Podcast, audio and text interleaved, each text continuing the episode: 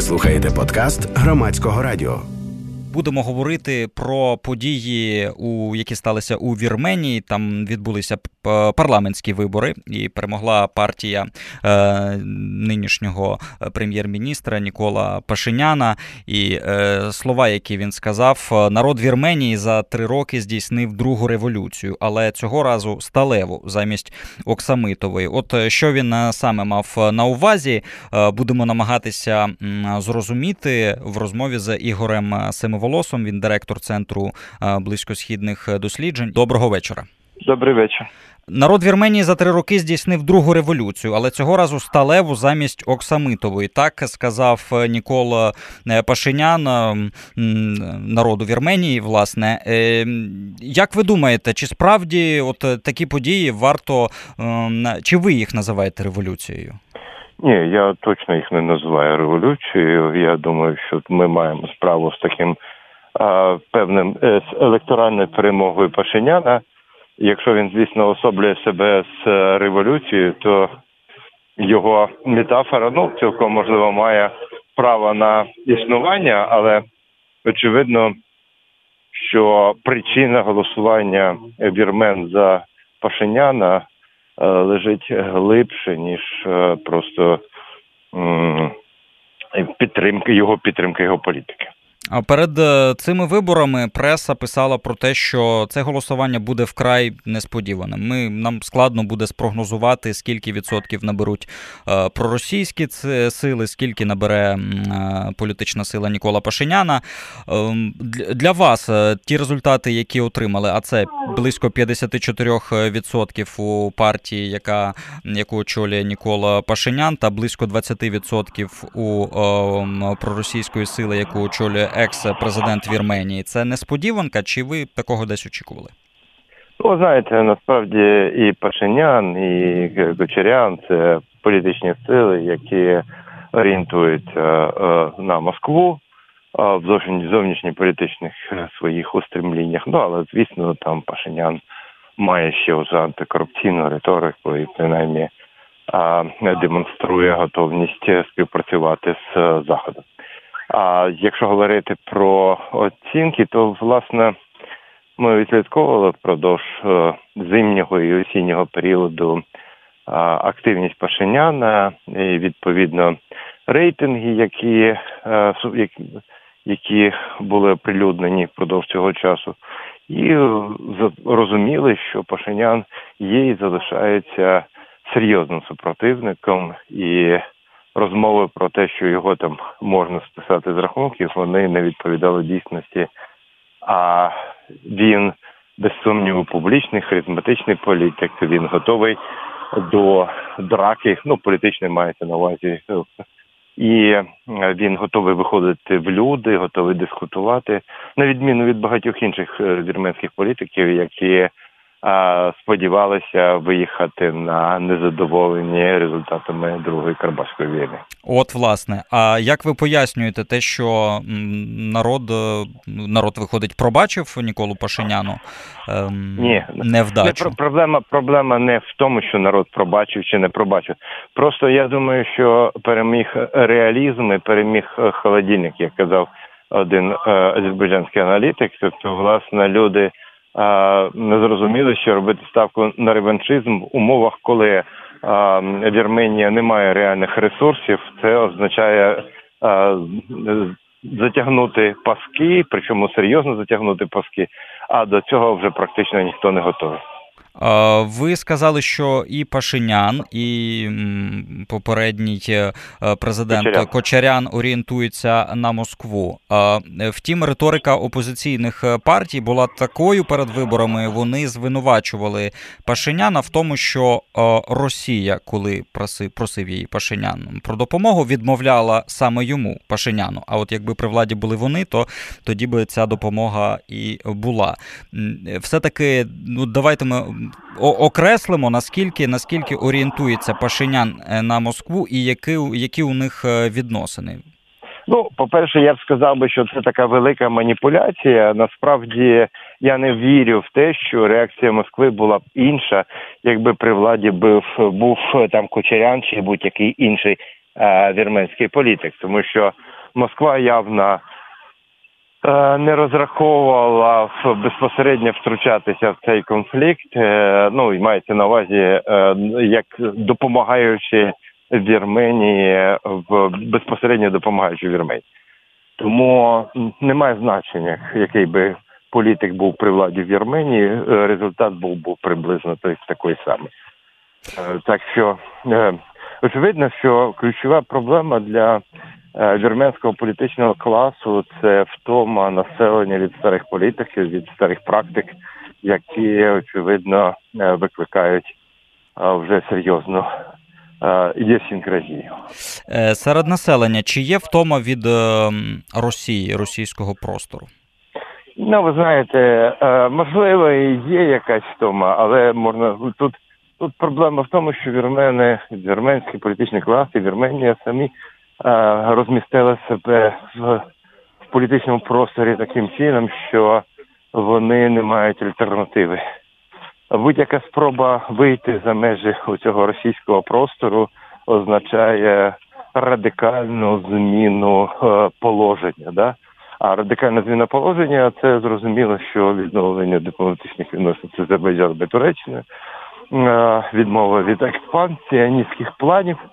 Ну і початок серйозного переговорного процесу щодо майбутнього Нагорного Карабаху в складі. Угу. Запитав, тому що опитування показало, яке було проведено перед виборами, що вперше вірмени не вважають Росію найбільш дружньою до себе країною. І замість е, Російської Федерації лідером симпатії стала Франція, яка підтримувала Вірменію під час е, війни 2020 року, і зараз е, вимагає від Баку повернення військовополонених. Ну, бачите, це, це можна звісно вимагати, можна а, висловлювати симпатії, але відверто французи нічим не змогли допомогти вірменам а, в, під час активних бойових дій. Хіба що з трясінням повітря, але це, це звісно, з одного боку виглядає а, епічно, але мало результативно. Ви сказали, що сама влада Вірменії помістила е, країну в такий е, простір, е, залежний від Росії. Пам'ятаю, що у Вірменії є така приказка, що ми Європа для Азії і Азія для Європи. Чи ви згодні, що Вірменія займає саме ось такий от таке місце? Ну, бачите, Південний Кавказ це якраз той регіон, який є такими воротами з одного боку для Азії, з другого боку для Європи. Е, при певних е, розкладах можна вважати його субрегіоном Близького Сходу, але з таким самим е, успіхом можна вважати його, звісно, європейським. Тому ми і зателефонували до вас. Так, так. І от і, і, і власне, виходячи з цього, тобто там є і і ті, і ті ознаки. Виходячи з цього, виходячи з наявності там різноманітних діаспор, тих сам вірменських на Близькому Сході, виходячи з наявності різноманітних діаспор в Європі, виходячи з того, що вірменська культура без сумніву є європейською, е, дуже давньою культурою, християнською культурою, і вірмени пишаються е, своєю культурою, своїми надбаннями. З всього цього, звісно, це країна, яка перебуває на такий стику цивілізацій можна сказати, близькосхідних цивілізацій, європейських цивілізацій. Тут е, цікаво також, що лідер останніх років е, цієї країни Нікол Пашинян провадить, е, можна було б сказати, багатовекторну політику, і він і вибудовує якісь стосунки з Заходом, вибудовує стосунки з Росією, і що цікаво, з Іраном. І це країна, в якій теж нещодавно пройшли вибори. Там обрали президента, і пропоную нашим слухачам і слухачкам перенести сюжет туди. І вам, пане Ігор наскільки ем, те, що відбулося в Ірані, а там обрали, ем, як то кажуть, е, як пише преса ультраконсервативного е, діяча, наскільки е, наскільки це вплине на ситуацію на Близькому Сході? Без сумніву, є, є ультраконсервативним політиком, людиною, яка є найближчим соратником верховного лідера Хаменеї, Власне, багато хто говорить про те, що Хаменеї бачить його наступником, отже, готує собі наступника. І а, коли зараз ми бачимо перші промови нового президента, то я в цих промовах скоріше чую відгомін промов Хаменеї, тези Хаменеї, які він вже озвучував буквально декілька місяців тому, як реакцію на переговори колишньої іранської влади з американцями щодо ядерної угоди.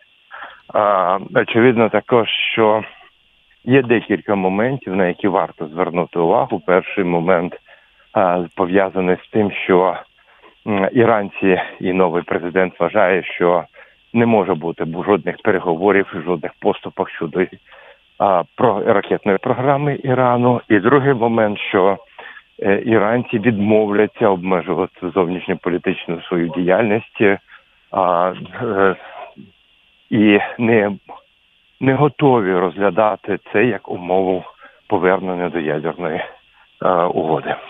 А ви песимістично налаштовані щодо того, ну, що вдасться вдасться якісь переговори провадити? Ну, переговори тривають, і ми знаємо, що американці обережно, але продовжують висловлювати певний оптимізм. Я боюся, що цього оптимізму ставатиме менше, реалізму більше. Ясна річ, що зараз ми бачили, чули різку реакцію на Стрій Беннета, нового прем'єр-міністра Ізраїля який е, вже як реакція на заяви е, нового іранського президента.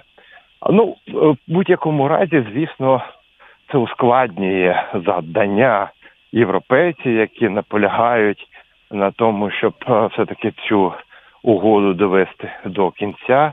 Ну і американська адміністрація, яка також зацікавлена в тому, щоб ця угода була відновлена. Це серйозно ускладнює але це означає також, що ставка в Ірані робиться на стагнацію, стабілізацію режиму і ніякого лібералізму навіть в форматі, в тому доволі обрізаному форматі Ісламської республіки не варто очікувати найближчі найближчі роки. Схоже, що посади президента і посада духовного лідера Аятули е, так наближуються одна наближаються одна до одного. Ну схоже на те, що це в принципі тінь верховного лідера. Так ем, е, з нами на зв'язку Ігор Семоволос, директор центру близькосхідних досліджень. Ми нашу подорож почали не зовсім з близького сходу, з Вірменії. Далі е,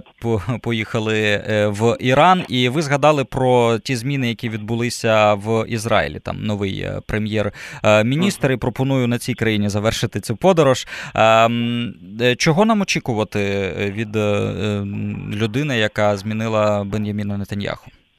Е, ну я не думаю, що варто чекати чогось радикального. Не варто чекати чогось радикального, тому що Нафталі Беннет – це людина, яка перебуває в полоні, можна сказати, своїх ідеологічних уявлень, але разом з тим відмінність, серйозна відмінність нового ізраїльського уряду полягає в тому, що рішення там приймає не одна людина, а рішення приймає коаліція, і там існує інститут вєта.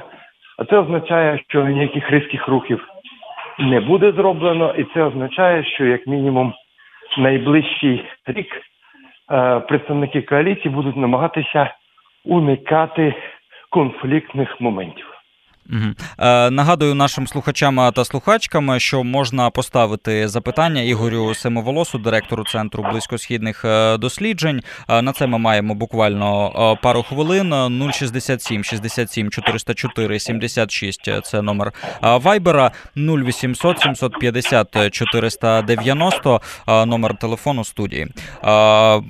До 49-ї хвилини будемо приймати дзвінки, якщо такі будуть. І пане Ігор, якщо підсумовувати те, що ми говорили про регіони, про близький схід, зокрема, зараз ми про Вірменію трохи забудемо. Чи бачите ви якісь перспективи?